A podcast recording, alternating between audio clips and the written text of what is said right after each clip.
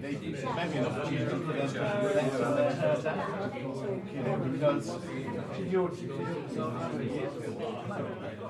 21 Mayıs 2017 günü İstanbul'da düzenlenen Euroleague Final Four'undaki temsilcimiz Fenerbahçe, final maçında son düdüğün çalmasıyla beraber kupayı kaldıran ve Avrupa'nın en büyüğü olan kulüp oldu.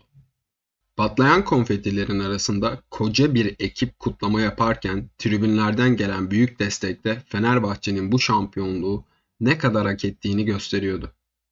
Hiçbir başarı bir anda gerçekleşmez. Roma bir günde inşa edilmez. Elbette sarı lacivertlilerin şampiyonluğu da bir maçlık veya bir sezonluk emek değildi. Bir önceki sezonda kıyısından döndükleri şampiyonluk için artık neyin gerektiğini çok iyi bilen ve o kupayı tutkuyla isteyen bir ekip vardı. Ve en sonunda çok istedikleri, çok emek vererek hak ettikleri yerde zirvedeydiler. The Moment'a hoş geldiniz.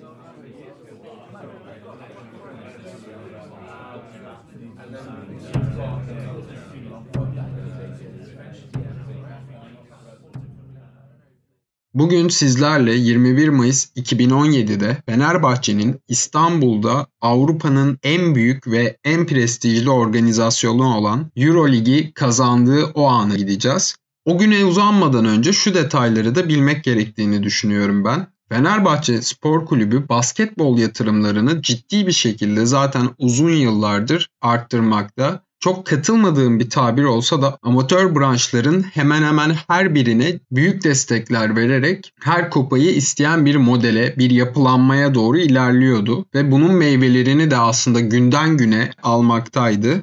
Basketbola yapılan sponsorluk, koç ve teknik kadro ve oyunculardan oluşan yatırımlar aslında Fenerbahçe'ye adım adım o yolu zaten aralamaktaydı. İlk önce Final Four oynama kültürünü kazandı Fenerbahçe ve zirveye giden yolda ciddi bir kulüp kültürü inşa etmiş oldu. Fenerbahçe'nin dörtlü finale yani Final Four'a ilk çıkışı 2015 yılında olmuştu. O sezon Madrid'den dördüncü olarak dönebilmişlerdi. Bir sonraki sezon ise yeniden Final Four'daydı Fenerbahçe. Hatta bu sefer finale kalmayı da başarmışlardı. Ancak finalde Rusların güçlü ekibi CSK Moskova şampiyonluğa izin vermemişti. Fenerbahçe'nin önlenemez bu yükselişi diğer takımlara şampiyonun yakın zamanda geleceğine dair haber veriyordu adeta.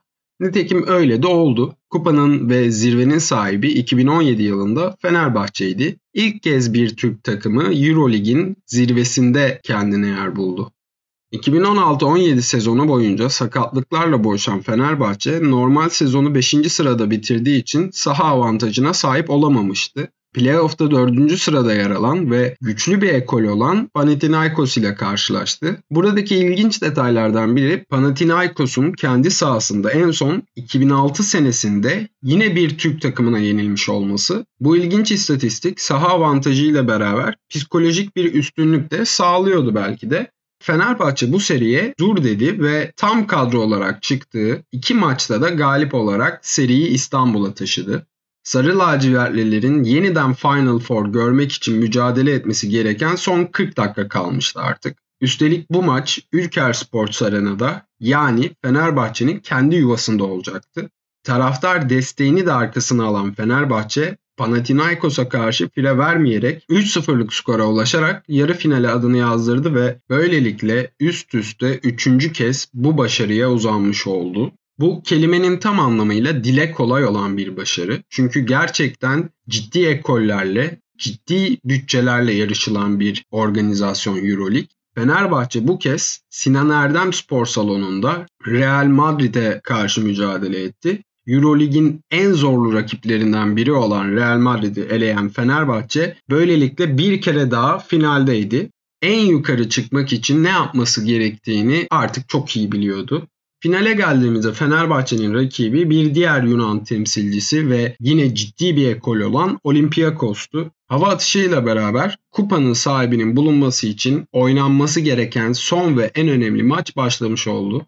Fenerbahçe bir önceki sezon kıyısından döndüğü şampiyonluğu bu sene bırakmayacağının sinyallerini maçın en başında verdi aslında. Takımın en önemli isimlerinden Epeyudo ile Nikola Kalinic'in etkili oyunuyla 11-2'lik seriyle hızlı bir giriş yaptı Sarı Lacivertliler. Olympiakos. Maçın başında uğradıkları soğuk duş etkisinden ancak ikinci çeyrekte çıkabildi. İkinci çeyreği daha iyi oynayan takım Olympiakos'a Bogdan Bogdanovic'in sayılarıyla cevap verdi Fenerbahçe.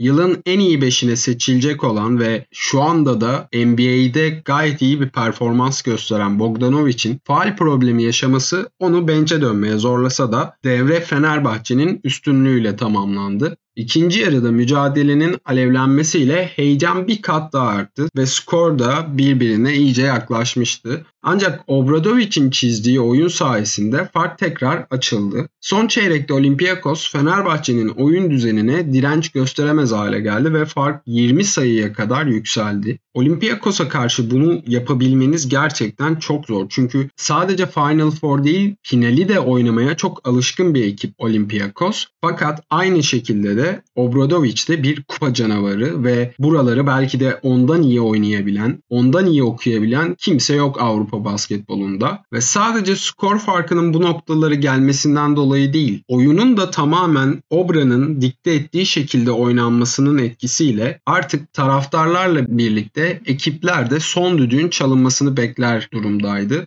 Fenerbahçe ve taraftarlar 80-64'lük skorla birlikte çok istedikleri o mutluluğa en sonunda ulaştı ve kupanın İstanbul'dan gitmesine, alınmasına izin vermedi. Bu istikrarlı başarının baş mimarı elbette Avrupa'nın en iyi koçlarından biri olan Jelko Obradovic'ti. Obra 2013 yılında Fenerbahçe'nin başına geçerek hem Euroleague'de hem de Türkiye Ligi ve kupalarında önemli başarılara imza atmasında çok büyük rol oynadı. Fenerbahçe bir nevi altın çağını yaşıyordu Obradovic'le birlikte. Tüm sezon boyunca pota altında adeta bir kale olan hem hücumda hem de savunmada inanılmaz işler başaran Eppeyudo MVP ödülünü de kazanarak başarısını taçlandırdı. Bu unutulmaz ekibin diğer önemli parçaları Bogdan Bogdanovic, Nikola Kalinic, Gigi Datome, Jan Veseli, Bobby Dixon, Kostas Sulukas, Pero Antic, James Nunnally, Anthony Bennett, Ahmet Düverioğlu ve kaptan Melih Mahmutoğlu'ydu.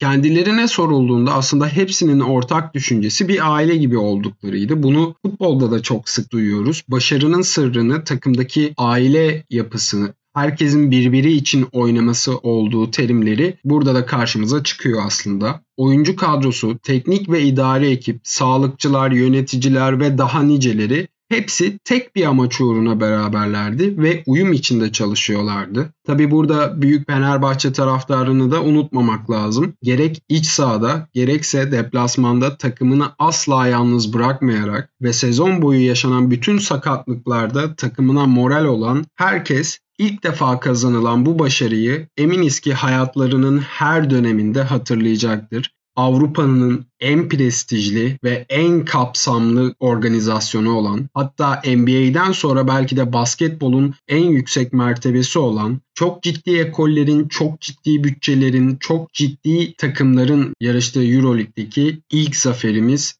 Türkiye adına ilk mutluluğumuz bu oldu. Ancak son olmayacağını da umuyoruz. Bildiğiniz üzere geçen sezon olağanüstü koşullar ve pandemi nedeniyle Euroleague tamamlanamadan bitmek zorunda kaldı. Yoksa belki de çok ciddi bir şekilde ilerleyen Ergin Ataman ve Anadolu Efes'in kupayı kazanmaması içten bile değildi. Hatta bu sezonda yollarına çok ciddi bir şekilde devam ediyorlar. Fakat bu da yetmez. Çünkü kazanmak bir alışkanlıktır ve kazanmaya alıştıkça her zaman daha iyisini istersiniz. Daha nicelerini istersiniz. Ben Eren Göktepe, Victory Podcast'ten The Moment'ı dinlediniz.